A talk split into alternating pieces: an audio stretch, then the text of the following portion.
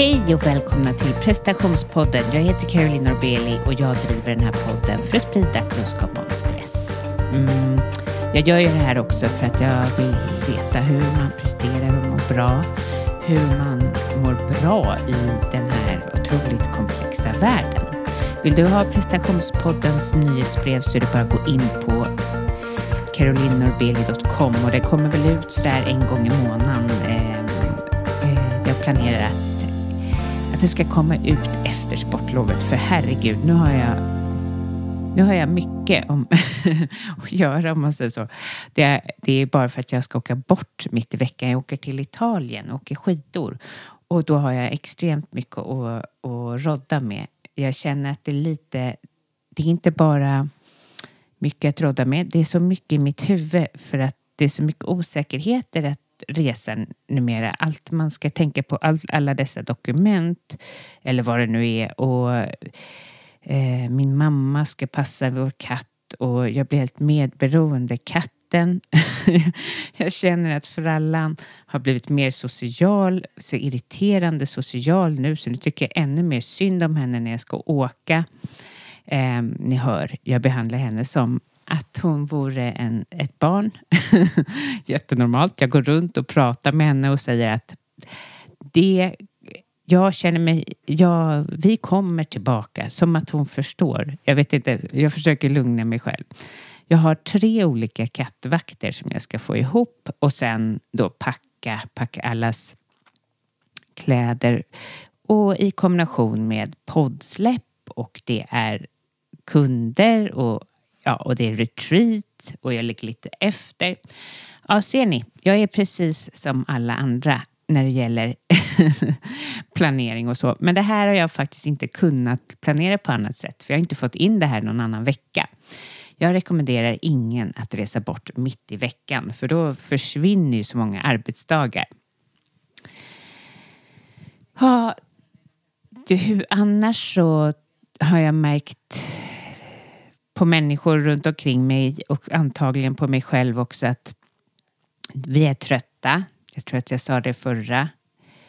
Så känner du att det är mycket kaos och ifrågasätter dig själv och så just nu, så är det säkerligen på grund av att vi är trötta. Vi väntar på ljuset som, som kommer, och vi behöver verkligen ett sportlov. Jag hoppas att du får ett sportlov, att du kommer iväg eller att du är hemma, eller att du som jobbar får det lugnare på jobbet. För vi behöver tanka energi nu.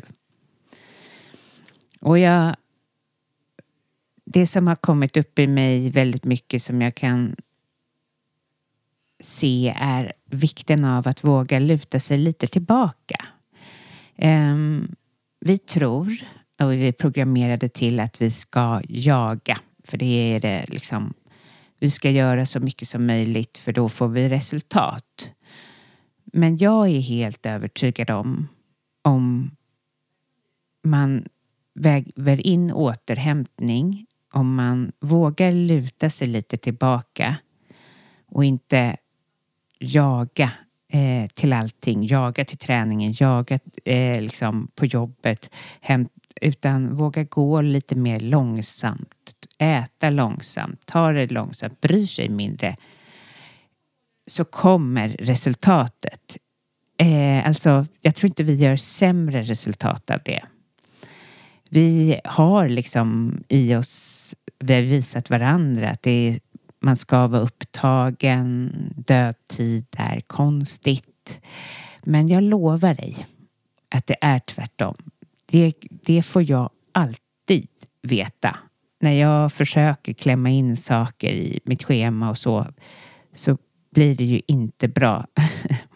Utan det är när vi ger oss rum att andas. Så även om du sitter på ett hektiskt jobb och det kanske inte finns möjlighet till att stanna av på jobbet, så finns det alltid små, små stunder. Men det finns också en inställning att, och den inställningen kanske vad jag letar efter är också att jobbet inte är det viktigaste. Utan att vi ska hålla fast i det, att, jobb, att du är det viktigaste. Och din familj är det viktigaste. Så när ditt barn ringer och avbryter dig, så är det inte fokuset på jobbet som är det viktigaste. För det är så lätt att att eh, få den här tunnelseendet. Att, att liksom prestationen är det viktigaste. Ingenting går före det. Eh, men jag vill bara i det här försnacket påminna dig om att det är inte så. Så om du kan backa lite och sätta liksom dig själv, men kanske ännu lättare dina barn i första hand, eller vad du nu har, din pojkvän eller vad det kan finnas, så, så gör det.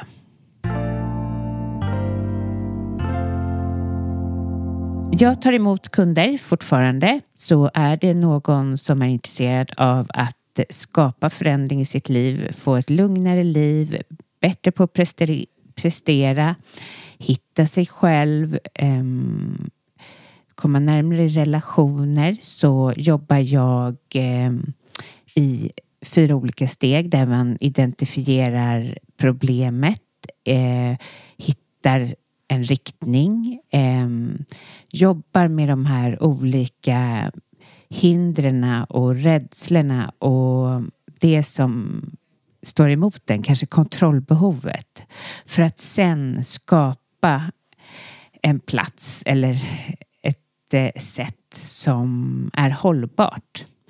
Och är du intresserad av det, så gå in på caroline norbelie dot com och signa upp, så hör jag av mig. Nu är det hög tid att anmäla sig eh, till retreatet, och Eh, vill du ha mer information om det? Det är retreat, mitt retreat då, som att alla skulle veta det. Men mitt retreat är eh, Deja den tjugofemte till den tjugoåttonde. Vi bor i ett jättehärligt hus. Och eh, i ja, Deja, det behöver, man behöver typ inte ens göra någonting. Men det ska vi. Vi ska vandra. Vi ska kanske bada om det är tillräckligt varmt i vattnet. Och vi ska yoga och äta hälsosam mat. Och är du intresserad av att hänga med, så får du jättegärna igen då gå in på caroline norbelie dot com och signa upp där. Och ja, det är väl antagligen hög tid nu med biljetter och så. Så häng med. Det skulle vara så härligt. Det finns något rum kvar. Och det är ju synd om det står tomt.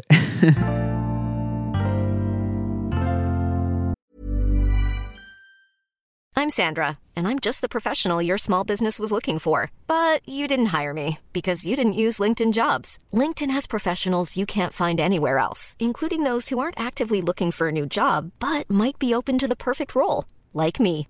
In a given month, over seventy percent of LinkedIn users don't visit other leading job sites. So if you're not looking on LinkedIn, you'll miss out on great candidates, like Sandra. Start hiring professionals like a professional. Post your free job on linkedin dot com slash people today. Hey, I'm Ryan Reynolds. Recently, I asked Mint Mobile's legal team if big wireless companies are allowed to raise prices due to inflation. They said yes. And then when I asked if raising prices technically violates those onerous two-year contracts, they said, what the f*** are you talking about, you insane Hollywood ass f- So to recap, we're cutting the price of Mint Unlimited from thirty dollars a month to just fifteen dollars a month. Give it a try at mint mobile dot com slash switch. forty-five dollars up front for three months plus taxes and fees. Promo rate for new customers for limited time. Unlimited more than forty gigabytes per month. Slows full terms at mint mobile dot com. Everyone knows therapy is great for solving problems. But getting therapy has its own problems too. Like finding the right therapist, fitting into their schedule, and of course, the cost. Well, BetterHelp can solve those problems. It's totally online and built around your schedule. It's surprisingly affordable too. Connect with a credentialed therapist by phone, video, or online chat, all from the comfort of your home. Visit better help dot com to learn more and save ten percent on your first month. That's BetterHelp, H E L P. Millions of people have lost weight with personalized plans from Noom, like Evan, who can't stand salads and still lost fifty pounds. Salads generally for most people are the easy button, right? For me, that wasn't an option. I never really was a salad guy. That's just not who I am. But Noom worked for me. Get your personalized plan today at noom dot com. Real Noom user compensated to provide their story. In four weeks, the typical Noom user can expect to lose one to two pounds per week. Individual results may vary. Jag måste bara säga innan ni går in och lyssnar på den här härliga intervjun, som faktiskt är väldigt värd att lyssna på. Men ljudet är inte som jag hoppades på. Ibland när man gör det via um, ja, digitalt så blir det inte som man har hoppats på. Men jag vill ändå sända den här för att ja, jag tycker att den var väldigt bra. Och Neela säger så mycket saker. Så är ni då ljudkänsliga så kanske ni inte vill lyssna. Men eh, jag hoppas det. Till det här avsnittet har jag intervjuat en härlig kvinna som heter Neela Zarif. Neela har mattat ut sig och eh, vi pratar kring det, hennes erfarenhet och vad, ja, vad hon har lärt sig. Så lyssna till Neela Zarif. Hej och välkommen till prestationspodden, Neela. Hej! Jaha, hur har din dag varit? Um, idag har varit en ganska bra dag. Speciellt om jag eh, sätter den i relation till igår. Som var en kanske mindre bra dag i de termerna. För att jag hade lite kört slut på energin i helgen. Men idag känns det bra. Det är balans, det, jag känner mig balanserad. Så en, en skön dag so far. Ja, vad härligt, vad härligt. Berätta för lyssnarna. Eller jag fick ju ditt namn. Och jag vet att du föreläser lite om utbrändhet. Och mm. eh, jag antar då att, eller jag antar, jag vet ju att du har varit med om ut, utmattning själv. Eh, yes. Hur, berätta, hur var det? Var var du någonstans första gången när det hände? Mm. Jag har då varit nere på eh, utmattningsvägen hela tre gånger. Uh, under min livstid. Uh, första varvet uh, var när jag var tjugofem uh, ungefär. Uh, och d- den utmattningen var främst ur en emotionell perspektiv. Uh, för att jag var i en uh, destruktiv och otroligt osund relation. Uh, och det resulterade, eller det var grunden till att jag um, stressade mycket emotionellt men också mentalt och um, jobbade och pluggade heltid samtidigt så att jag körde slut på mig själv första varvet när jag var tjugofem. Uh, och sen, uh, ja, det var där det började så att säga. Uh, sen andra varvet... Um, Det kom tjugohundrafemton, vilket är ja, nästan sju år sedan. Och den var nog en kombination av ja, men, emotionell och inte gränssätta ordentligt och... Ja, eh, jag hamnade i en, eh, i en arbetssituation som drog fram väldigt mycket osunda eh, beteenden hos mig själv. Prestation, alltså jag var jättemycket driven ur prestation och lite så här bevisa mitt värde. För jag, var ju, jag fick lite smak på att jag kunde använda mitt driv och min prestation till att göra en karriär. Och det fick jag lite så här... Jag jobbar inom modebranschen och så att jag började ju som en, jag, jag gick, tog examen i textilekonom och jag har även en designexamen. Jag har läst textila kurser så att jag började liksom som assistent. Och sen det var när jag kom upp till rollen som produktutvecklare som jag fick och hade en chef som vi var väldigt lika. Vi var båda väldigt högpresterande och vi hade våra gränser väldigt långt ut och jag fick smak för att hon var så här, men du, du kan ta över efter mig och hon liksom... Det var ju väldigt fint på det sättet att hon ville stödja mig i resan. För hon bara, jag ser potentialen i dig och du kan vara riktigt grym på det här och sådär. Men det triggade ju igång ett så här prestationsbeteende som var väldigt osund. Det kan jag ju se på nu i med facit i handen. Och någonstans så där och då så kände jag väl också efter ett tag att det här var inte helt eh, optimalt. Men eh, jag hade ögat eye on the prize liksom. Jag, eh, jag skulle klättra. Hur var det för dig när du mattade ut dig? Alltså, det har varit olika skulle jag nästan vilja säga. Eh, vissa grejer har varit gemensamma. Om, om, om jag förstår dig rätt, det är mer de eh, liksom, kroppsliga. Och eh, eh, första varvet eh, så då var jag bara... Eh, jag kommer ihåg att... För då pluggade jag... Eh, Eh, heltid på Textilhögskolan och höll på att utbilda mig till textilekonom. Eh, och sen så var det, blev det sommarlov och jag skulle eh, då jobba, sommarjobba. Kommer till mitt jobb eh, som jag hade haft tidigare. Eh, börjar jobba, jag jobbade på kundtjänst på den tiden. Och får eh, liksom en kund som ringer in och är arg och liksom skriker och sådär. Och eh, när vi lägger på, jag känner ju att jag blir emotionellt berörd av det här samtalet och blir upprörd och ledsen. Och sen så stänger jag ner det samtalet och börjar gråta. Och jag kan inte sluta. Alltså det, det gick inte. Um, så jag blir inskickad till min chef och därifrån till läkare, och hos läkaren fortsatte jag. Jag bara grät. Det, det liksom fanns inget stopp. Mm. Uh, och blev sjukskriven för jag fick diagnosen utmattningsdepression då. Och då minns jag att när jag äntligen fick liksom slappna av, jag, jag var helt slut rent fysiskt. Jag sov mig igenom tre månader skulle jag vilja påstå. Jag gick och la mig ungefär vid nio på kvällen och sov ungefär till klockan tre, fyra på eftermiddagen när min dåvarande sambo kom hem. Liksom. Så jag var uppe kanske fyra, fem timmar om dagen som max. Så det, första gången var det väldigt mycket att jag var bara helt slut och um, uh, hade lätt för gråt liksom nära.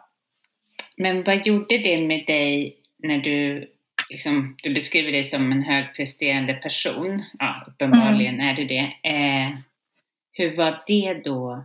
Och stanna upp på det sättet som en utmattning kräver. Ja, jag kan ju säga att eh, jag minns att när läkaren sa det, men nu ska du få bli sjukskriven. Min första reaktion var så här, nej men jag hinner inte. Jag har inte tid med det. Vilket är så här väldigt... Eh, ja, för jag direkt så... Exakt, och jag var så här, förstår du att jag måste jobba för jag är student för att jag behöver pengar. Um, den biten löste ju sig, men jag vet att det, det, det var väldigt tufft för mig. Men sen så förstod jag ju också någonstans att jag inte hade något val för att kroppen signalerade ju väldigt, alltså den skrek ju på högsta volym att det gick ju inte längre. Och jag förstod ju att om jag har en sån här reaktion på att sitta i ett samtal och jag ska sitta i kundtjänst hela sommaren, det kommer liksom inte gå. Men såklart, det fanns en liten kamp i mig själv av att jag inte ville riktigt erkänna det. Men jag hade inte så mycket val. Och hur tog du dig igenom det? Första gången så sov Då, var då, då sov du bara. Sov jag, ja. Precis. Det kändes som jag sov. Ja. Men hur var det sen då? Har du... Den andra gången, och det, det eh, som sagt som jag sa, jag har ju varit igenom det här tredje, tre gånger nu. Och både första och andra gången eh, så tror jag att jag, jag läkte på ytan.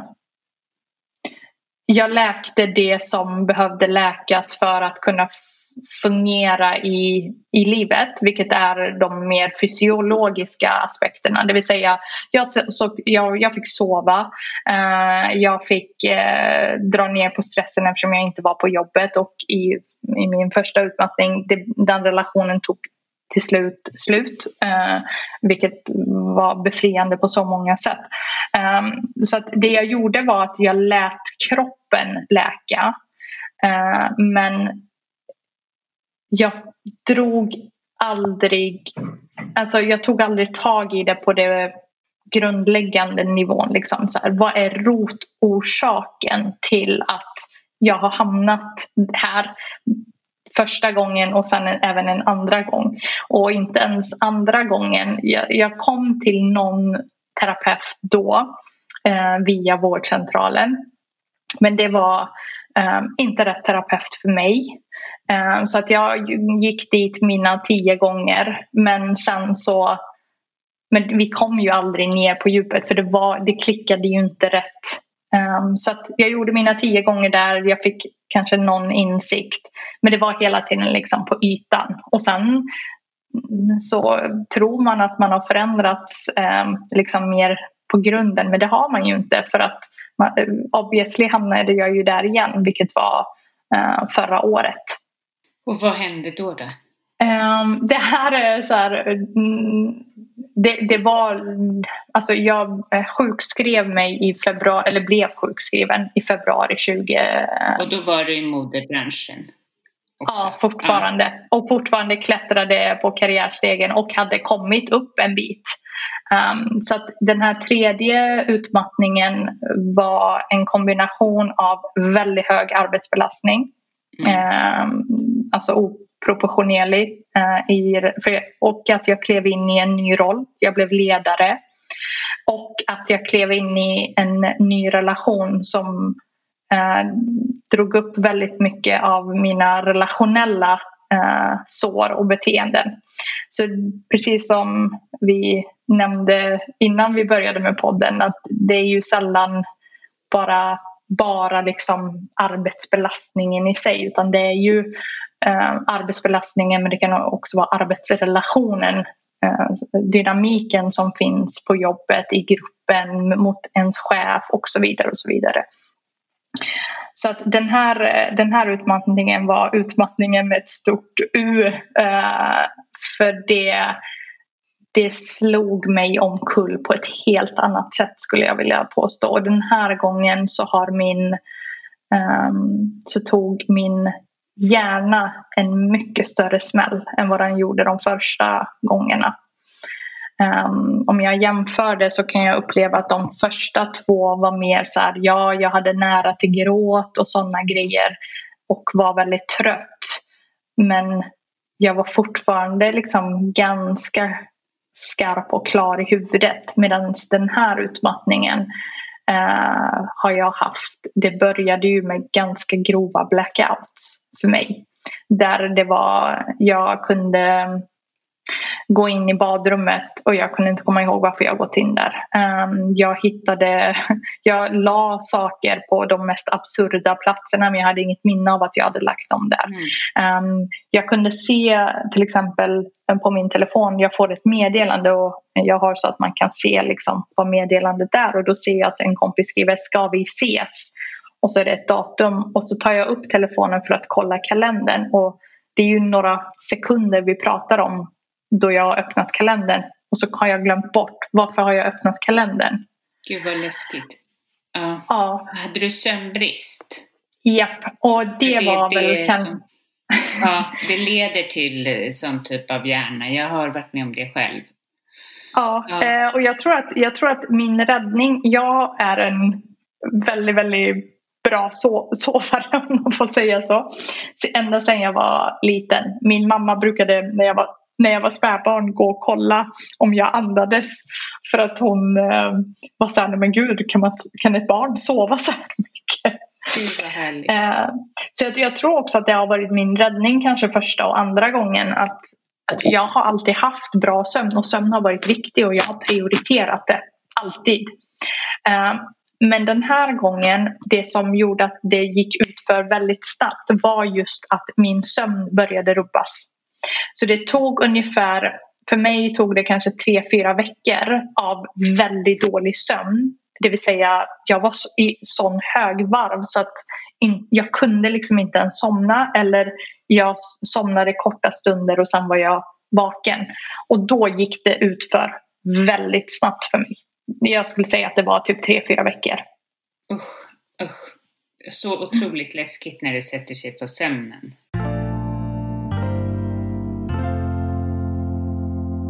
Hur, hur gammal är du?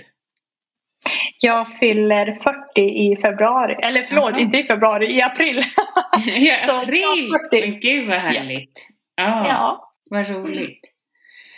Eh, men och vad olika det kan slå till. Alltså utmattning kan ju vara så otroligt olika för otro, alltså det, jag tänker att det är bra för de som lyssnar, för att vissa kanske blir friska efter någon vecka och vissa måste, alltså, och det när man hör bara av dina tre olika utmattningar att det är ju något, det är inte samma sak direkt. Nej. Eller hur? Ja, absolut. Och det skulle jag väldigt, och det har jag pratat om också när jag har haft mina föreläsningar, att utmattning, även om det finns väldigt mycket så här, eh, symptom som är väldigt snarlika eller som är ganska generella, så är det en otroligt individuell eh, sjukdom eller diagnos eller vad man vill, eh, vad den rätta termen är. Så att eh, man kan känna igen sig i, i väldigt mycket, men det kan också finnas eh, aspekter eller situationer som är väldigt unika för, eh, för en. För att det handlar ju om liksom kronisk stress som är orsakad av en, liksom, en situation eller emotionell eller liksom arbetsbelastning som, är liksom, som, som man inte kan påverka under en allt för lång tid. Och det kan ju se väldigt olika ut för vad olika människor eh, finner också stressigt. Mm. Vad tror du var din... Nu var det ju kom, kombinationer som gjorde att du... Alltså det var den emotionella. Jag tänker att du träffade mm. en kille där samtidigt. Eh, mm. Det emotionella, det är ju det som... Det är, det är ju väldigt kraftfullt. Så du kanske, mm. det kanske blev för, för, för stort påslag för dig att liksom den här drivna eh, kvinnan som klarar av allting på jobbet. Men sen så... Mm. Ja, en kombination att det bara blev för mycket. För stor belastning. Men... Vad är din lärdom eh, om man nu ska hjälpa dem som lyssnar? Jag förstår att du min... inte bara är en. Alltså... Nej, men min absolut största lärdom, och jag önskar att jag hade, kanske att någon hade gett mig det rådet eller att jag hade kommit på det själv, det är att ta reda på varför du har hamnat där. Ta reda på grundorsaken, grundbeteendet, grund... Jag vill inte säga problemet, men liksom grunden till varför du inte sätter gränser eller vad det nu än må vara till att du har landat där. Det är by far den största lärdomen eh, jag har lärt mig. Och det lärde jag mig nu med den senaste. Och det är någonting som jag har jobbat aktivt med eh, sedan dess och kommer att fortsätta jobba med. Är det gränssättning? Ja, för mig, för mig är det gränssättning. Mm. Men det är också eh, ja, men, värdet av prestation. Eh, definitionen av framgång för mig. Eh, jag har varit, eh, om jag nu ska dela lite, lite djupare, jag är... Jag har sedan barnsben varit utåtriktad, ganska så här, säker på mig själv och vågat. Och fick inte lära mig att sätta gränser eh, i den åldern där man normalt liksom får lära sig det av olika anledningar. Även om mina föräldrar gjorde sitt allra bästa. Eh, vilket gjorde att jag satte mina gränser väldigt långt ut. För att jag var ett utåtriktat barn. Jag, jag liksom vågade... Eh, liksom gå utanför kanske bekvämlighetszonerna. Eh, och då hamnar mina gränser där ute. Inte i relation till vad jag faktiskt mår bra av och vad jag faktiskt klarar av. Mm. Eh, så att, eh, och det, det förstår jag ju nu. Så nu jobbar jag ju på att dra mina gränser närmare eh, och eh, mer i relation till hur jag, vart min energi är, hur jag mår, vad jag känner att jag klarar av, inte vad jag tycker jag borde klara av. Men verkligen, ja.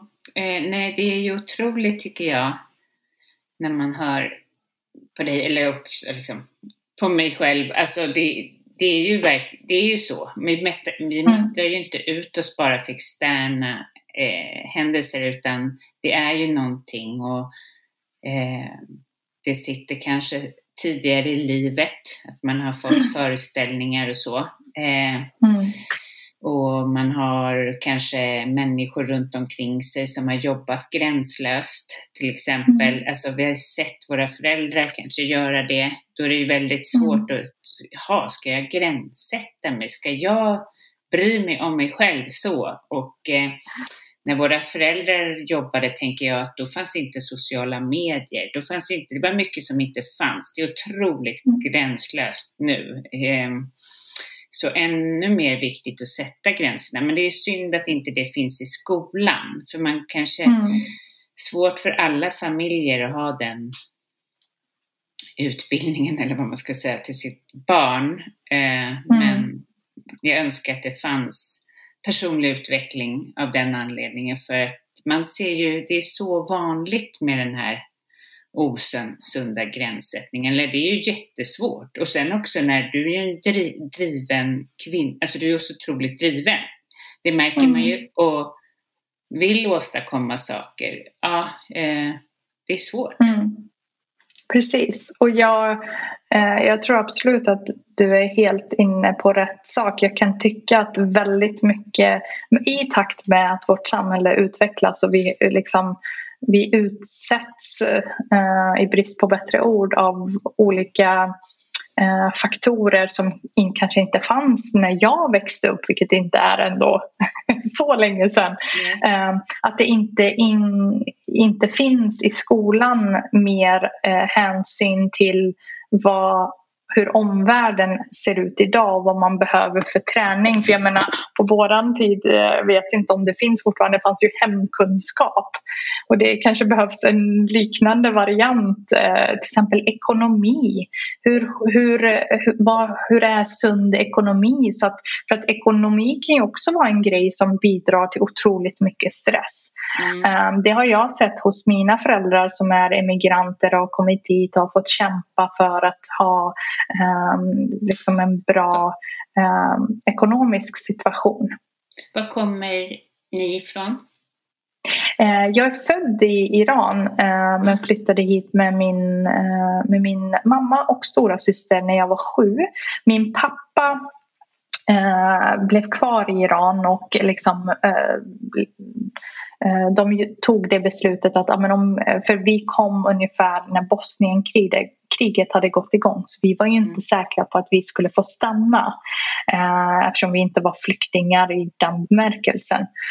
Så att pappa stannade kvar utifall att om vi inte får stanna kvar så kommer vi få komma hem och vårt hem och hus och så står kvar. Så att, ja, så att mamma... Precis, så mamma kom ju hit själv eh, med två barn och fick reda på att hon var gravid också när hon kom. Mm. Så att min lilla syster är född här och utan att min pappa var här. Så att, så att min mamma, eh, hon är ju fantastisk på många sätt. Eh, försökte ju ta hand om tre barn i ett nytt land och med all osäkerhet som följde med. Och sen kom min pappa och min mamma fick reumatism. Eh, ett par år senare, vilket tyvärr gjorde så att hon inte kunde jobba för hon hade ju värk hela tiden.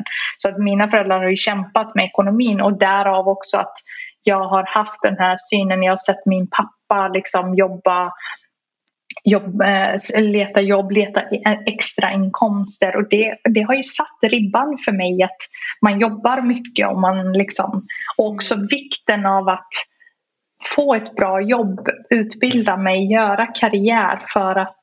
Ja, men jag har fattat det att vara, eh, vad säger man nu igen, eh, första generation, typ. generation invandrare. Mm. Alltså, ja, ja. Att komma hit och sen bara, åh, du har hela världen framför dig. Nu ska mm. du ut i landet. Alltså att ni får höra det. Alltså ni har fått en sån chans.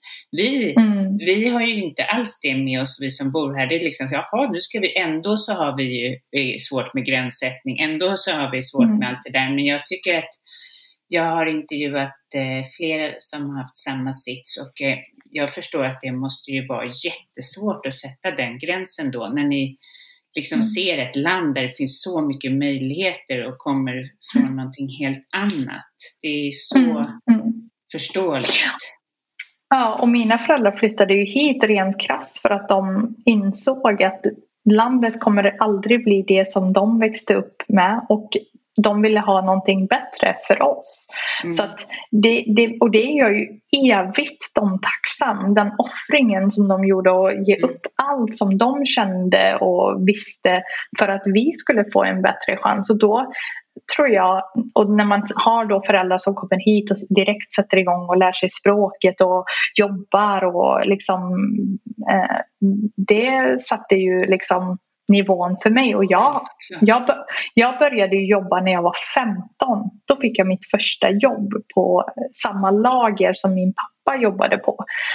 Um, och så jag har, och jag skojar inte, jag har inte varit arbetslös sedan jag var femton. Nej. Jag har jobbat hela tiden. Antingen kvällar efter, jobb, efter skolan eller på lov eller liksom sommarlov och helger. Eh, sen jag var femton. Jag har aldrig varit arbetslös. Nej, jag fattar. Och det är inte konstigt att, att det här hände då.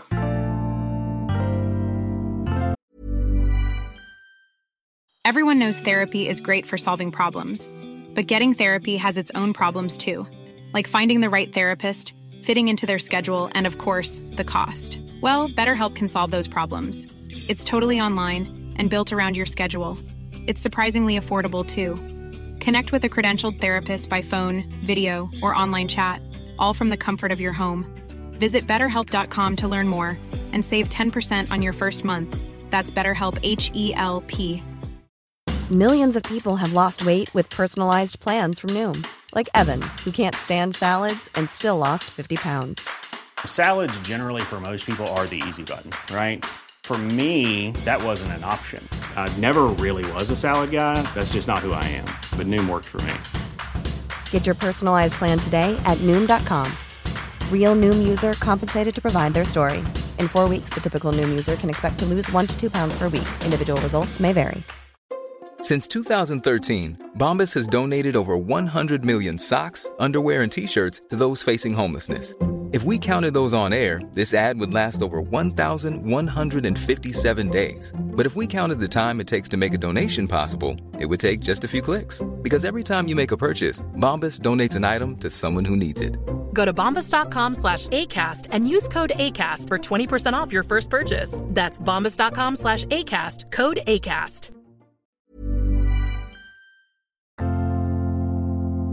Vad, hur ser ditt liv ut nu? Vad, jag förstår att alla tankar kanske inte har hunnit. Alltså hela framtiden kanske inte är jätteklar. Du går väl egentligen genom en process. Men... Precis. Nej, men och i och med precis det som vi pratade om. Det är också därför jag tycker att det är viktigt eh, att... Och jag betonade än igen att ta reda på varför man har hamnat där man har hamnat. Mm. Det i sig, alltså själva, själva insikterna förändrar kanske inte någonting. Men det ökar förutsättningen, tycker jag, att börja förändra saker. Om man, det finns ju så här kända citat, bland annat av Maya Angelou, som säger någonting i stil med eh, om man inte vet vart man har varit så vet man inte vart man ska. Eh, och jag tror att det är, det är lite det som har i alla fall hänt för mig då, i och med att jag inte riktigt tog tag i att ta reda på varför jag hade hamnat där, varför jag har upprepat det mönstret. Eh, Så hur det ser ut för mig idag, det är absolut en process just nu där jag håller på omvärderar och tar reda på återigen liksom, men vad är framgång för mig? Vilka, vilka av mina värderingar är mina? Och vilka har jag fått från mina föräldrar? Av samhället, av mina vänner, av liksom alla människor som är en del av mig. Uh, och det är en jätteprocess. Det är ingenting som, uh, som liksom man sätter sig ner, ner med under en workshop och sen är man liksom klar.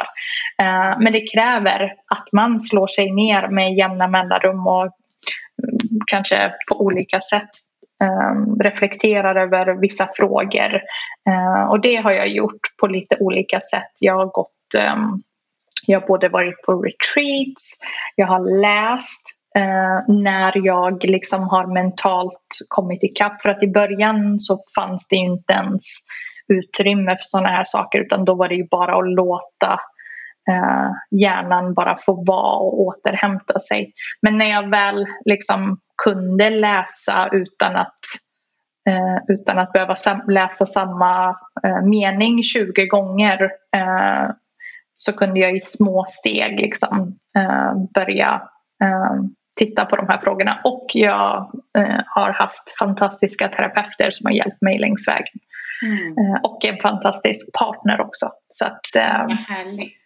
Ja. Eh, så att det, det jag är idag är en, är en konstant utvecklande process där jag utgår så otroligt mycket mer från mig själv eh, som en eh, utgångspunkt istället för att jag hade precis en kompis på lunch här och vi pratade just om, för hon tampas med samma saker och var nära att gå in i väggen men lyckades dra i handbromsen precis innan, just att men hur, hur sätter man sina gränser och vad, vad gör man för att använda sig själv istället för att hela tiden liksom hoppa från att aha, den personen har, tycker att det är okej att jobba tolv timmar om dagen. Då är det okej för mig också.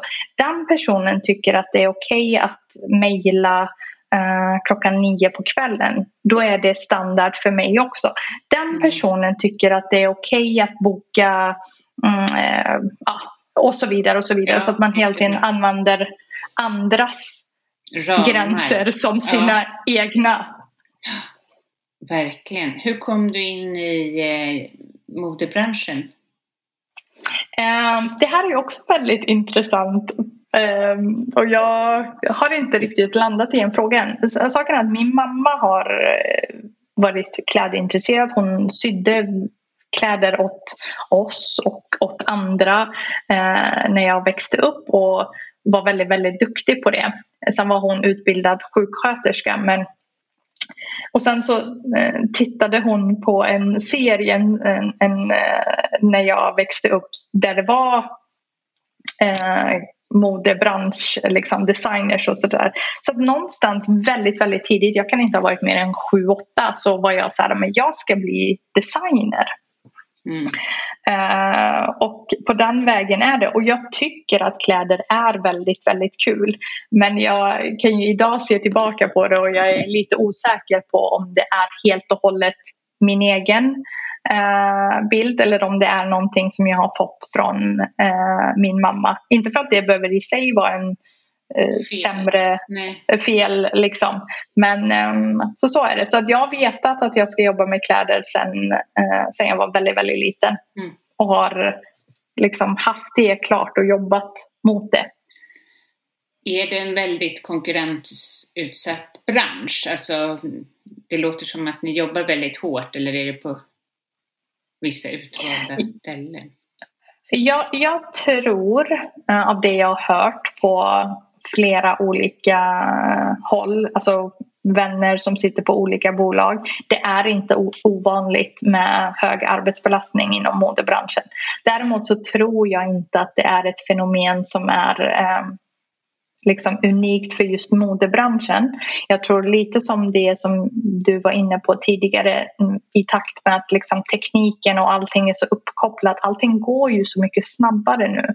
Och någonstans så har vi också, när jag säger vi så menar jag verkligen vi alla, har börjat anamma ett, ett mindset är, där, där det är som att vi ska vara lika snabba i vårt sätt att kommunicera, jobba. Jag menar, när jag började jobba, detta är tjugohundranio, så det är, det är ändå ett par år um, tillbaka i tiden. Då var det ju fortfarande så att man fick vissa grejer via fax.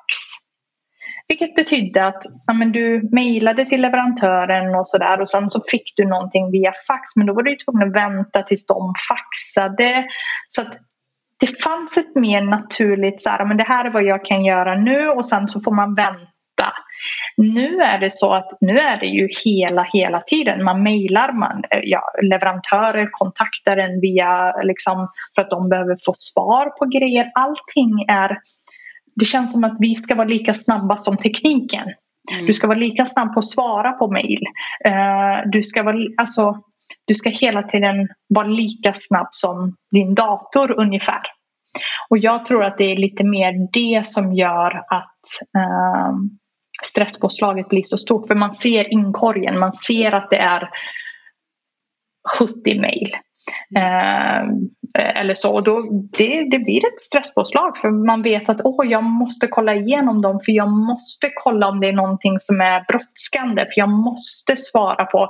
Medan innan var det så här. Men, ja, du kanske gick förbi faxen och såg att oj, nu ligger det en fax här till mig. Och sen hanterar du det då. Ja, jag fattar. Ja, nej, nej, men absolut. Jag tycker att det är jättestressande med all den här tekniken. Och bara att koppla upp mig på Zoom. tycker mm. jag kan vara jobbigt. Nej, men man kommer inte upp och bilden kommer aldrig upp. Ja, det är mycket som stressar en. Och ja, att det ska ja. gå så fort. Men eh, jag tänker, känner du skam över de här tre gångerna, att du lyckades, lyckades men att det hände tredje gången? Och jag frågar nu, eller det är för att jag har själv mattat ut mig för länge sedan och ja, det var ju en skam för mig. Ja. Mm. Mm. Jag tror att um, jag, jag ska nog säga att jag är ganska förskonad av skammen liksom så här i efterhand. Uh, jag känner faktiskt ingen skam över att det har hänt tre gånger. Uh, för att jag har en tillit också till att amen, livet kommer ge mig de utmaningar och de erfarenheter som jag behöver för att växa som mest. Och för mig krävdes det kanske de här tre gångerna. Uh, och jag är någonstans också väldigt, väldigt tacksam för att jag har växt. Speciellt den här senaste, jag har växt jättemycket som person. Uh, Så att, men däremot precis innan jag liksom kom till en läkare eh, alla de här tre gångerna då, eller i alla fall de två senaste, och liksom tog det, där var det väldigt mycket skam. Där ville jag liksom inte riktigt erkänna att jag har passerat gränsen för vad jag klarar, mäktar med för länge sedan. Um, och drog liksom hela tiden i att komma till en läkare. Men båda uh, gångerna så var det så att när jag väl hade kommit till en läkare, när de väl hade sagt till mig, du har gått för långt. Det, du, nu drar vi i hela handbromsen och vi stoppar allting nu. Det var som befrielse. Så att mm. Då undrade jag ju varför, varför har jag inte gjort det tidigare? Varför kom jag inte till läkaren tidigare? Mm. Så att konstigt nog för mig så fanns det en skam fram till liksom själva läkarbesöket. Jo. Och efter det så var det ganska lugnt. Vad härligt att du känner så nu. För det finns ju, vet jag, många som ja. lider av det under lång tid. Att det är en svaghet. Mm. Men ja, jag ser det ju såklart också så. Du har ju mm. fått stora utmaningar och... och behöver. Och jag menar, du har jobbat så hårt hela ditt liv också. Det är inte, mm. du får se det så. Du får en chans att stanna upp. För det har du inte Precis. fått tidigare. Så det, har vi, det kanske finns andra som har eh, istället. Så, ja. mm. Mm.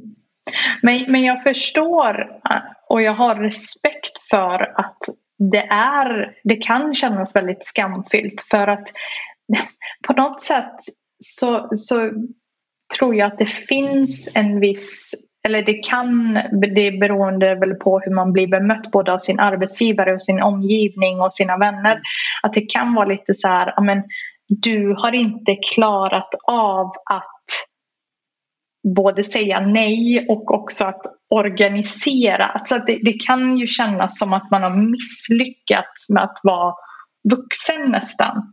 Uh, så att jag, jag har respekt. Jag hade nyligen en tjej som hörde av sig till mig och som är chef och som har bränt ut sig då.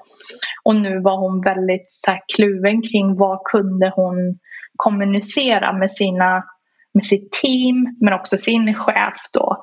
Uh, och det är väl, det, det, återigen, vi pratar inte om det, så att man kan ju känna sig väldigt vilsen kring vad ska jag säga, vad ska jag inte säga. Uh, och det, det, det, är, det är en uh, tuff grej att navigera. Och sen också tänker jag att det är tufft för att i slutet, innan man går in i väggen, så presterar man ju inte så bra. Nej. Nej, och den känns ju inte så rolig. Och det låter ju helt sjukt att man ens tänker på det när det är hela ens liv så. Men ja, man, mm. om man är en sån som du och som jag och så här, som gillar att göra bra ifrån sig. Och så ska det hindra för att man typ inte har sovit. Så man mm. missar saker. Och det, det blir ju en helt ny värld där man inte räcker till. Mm. När man har varit van vid att finnas på alla platser och det har gått så bra tidigare och sen bara, mm. ha, bara ramlar stolarna runt omkring en. Det är faktiskt så läskigt. Verkligen, verkligen. Och jag minns att jag sa till min chef eh, att jag, för det blir också ett påslag, eh, precis som du är inne på, för man mm. känner att kvaliteten på jobbet man gör ja. inte är särskilt bra, mm. inte är särskilt hög. Och jag minns att jag sa det till henne, jag bara, jag känner att det jobbet jag gör är liksom så här, det är inte bra jobb. Och det i sig är också en grej som jag behöver bära. Så att ja. eh, håller helt med att det blir också så här, det, den ena cykeln föder den andra liksom onda cykeln. Hur tar du, dig, tar du hand om dig framåt nu då? Bra fråga. Um, ja, som sagt, jag det, det, det låter nästan som en kliché och jag vet att när jag hörde det så är det så här, eller kliché, och det, den är liksom lite svår att ta på, men för mig har det handlat väldigt mycket om att komma tillbaka till min egen kropp. Um, och nu så jag jobbar mycket mycket mer med att uh, jag säger detta på engelska för jag tycker det låter bättre på engelska, jag har ingen bra uh, översättning både på, till svenska, men nu för tiden handlar det för mig om managing my energy, not mm. managing my time. Mm.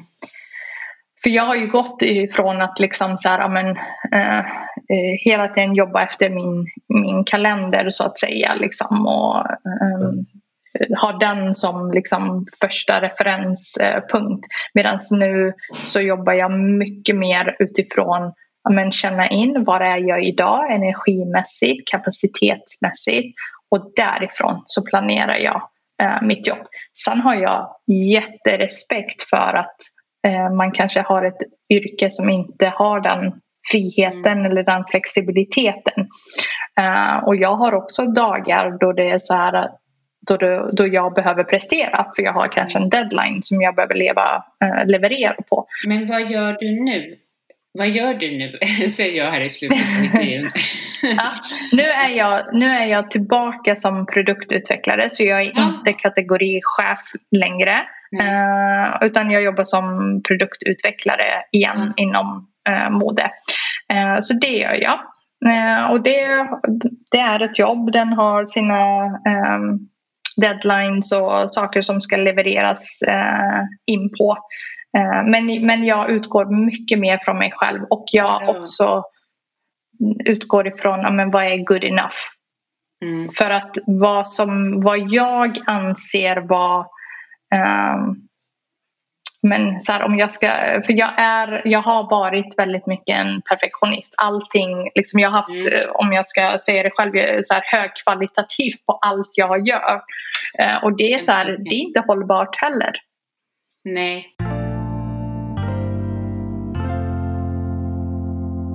Det jag ser på många av mina kunder och så är att svårigheten att hitta vad som är good enough. Vad mm. är good enough? Alltså man har inte med sig vad är good enough. Man är bara van att liksom prestera ut efter att få hoppningsvis få höra att man är bra. Och det är ju mm. ganska dränerande. För vet du inte din gräns, vad som är mm. bra, då kan du ju hålla på hur länge som helst. Mm. Så när du undersöker, tänkte jag bara fråga vad som är good enough.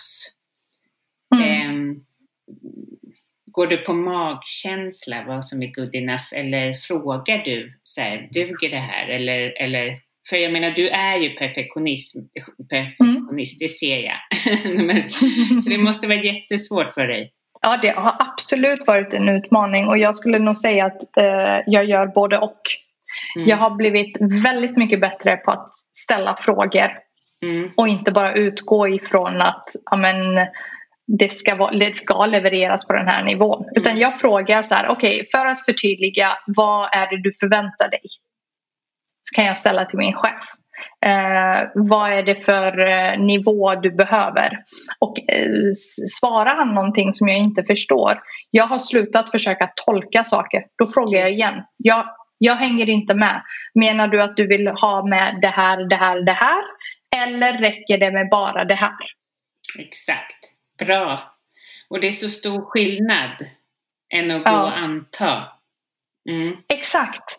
Så det, det är en av, en av de största grejerna jag gör. Eh, och sen också, jag tror ju på att vi någonstans innerst inne har en, har en sund, eh, sund förhållningssätt till saker. Ja. Och då menar jag i, vårt, liksom, i den här inre visdomen vi har. Mm. Så att jag kan ju numera då, när jag har jobbat ganska mycket på att känna in i min kropp, så kan jag, när jag sitter och gör en uppgift och jag märker att jag tenderar till att gå över till att bli perfektionist, då hör jag mig själv säga ah, ah, ah, nu håller du på och går över. Och, så att det är liksom det, det är en... Jag förstår, du har kommit i kontakt med din inre röst, och då är man exakt. Inte så. Det är när man är i sitt huvud som man inte vet. Herregud, vad ska man göra? Ja, exakt. Så att jag, kan, jag kan ju sitta och till exempel säga att jag ska göra en Excel-fil. Och sen så helt plötsligt så märker jag att jag håller på och hänger upp mig på att det ska se snyggt ut också. Ja. Och då kan jag fånga mig själv och bara ja. okej, okay, fast det kanske inte är viktigt Nej. att det ser snyggt ut så länge det har rätt relevant information och är enkel att navigera. Mm. Så att jag kan liksom se mig själv hamna i perfektionist. Men du, vilken bra övning du har nu. Ja. ja. Och det, det, här är, det här är jätte, jätteviktigt för att den här medvetenheten, och den tar tid att jobba fram, och det är ingenting man kan liksom, det finns ingen quick fix för det, och det krävs kanske en, en riktigt bra coach, en riktigt bra terapeut. Och jag, jag, jag förespråkar att man letar. Känns det inte rätt med coachen? Hoppa inte på. Känns det Nej. inte bra med terapeuten efter ett par gånger? Byt terapeut. Det finns uh, så många. Ja. ja. ja. Och det finns många bra. Nej, det tycker jag också. Men visst är det hjälpsamt när man har mattat ut sig att hitta var det kommer ifrån. För det är svårt mm. att göra själv. Mm, absolut. Jag skulle nog säga att eh, jag tror att man kan absolut göra en hel del på egen hand. Mm. Men jag tror att vissa bitar kan bli onödigt tuffa om man försöker handskas med det själv. Och sen så kanske jag vill någonstans också påstå att vissa bitar kan man kanske inte liksom kliva in på. För man behöver någon som kan Eh, liksom navigera hur, eh, hur man tar sig an de här olika bitarna. Annars kan det bli väldigt överväldigande och nästan få ett motsatt effekt. Mm, får jag fråga, sitter du på L A M B? Alltså får du, eller sitter du där med på jobbet? Eller vad man säger?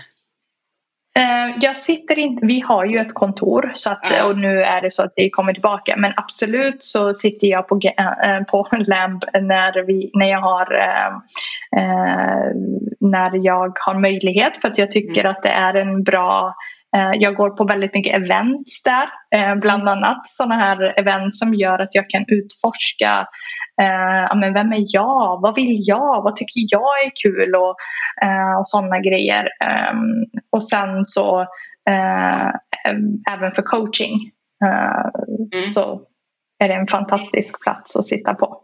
Ja, men gud vad härligt att få träffa dig. Ehm, och jag hoppas att vi stöter på varandra där kanske då.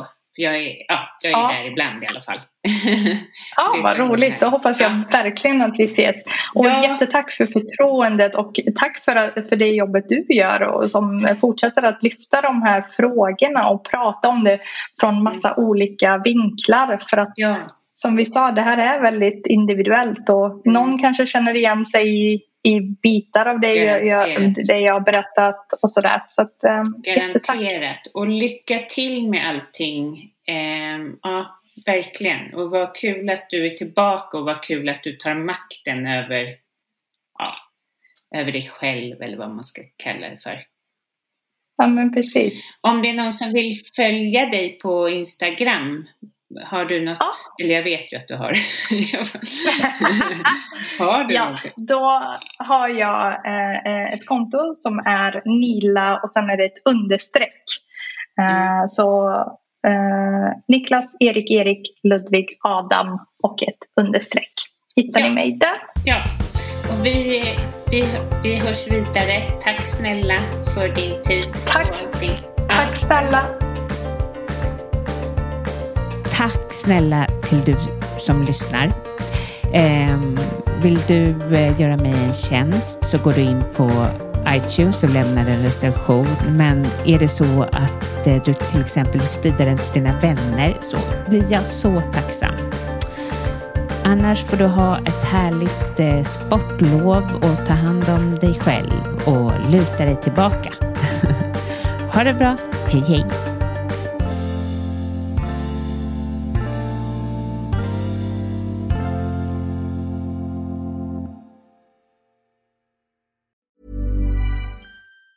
Mom deserves the best, and there's no better place to shop for Mother's Day than Whole Foods Market. They're your destination for unbeatable savings. From premium gifts to show-stopping flowers and irresistible desserts, start by saving thirty-three percent with Prime on all body care and candles. Then get a fifteen-stem bunch of tulips for just nine ninety-nine each with Prime. Round out Mom's menu with festive rosé, irresistible berry chantilly cake, and more special treats. Come celebrate Mother's Day at Whole Foods Market. Hey, it's Paige DeSorbo from Giggly Squad. High quality fashion without the price tag. Say hello to Quince.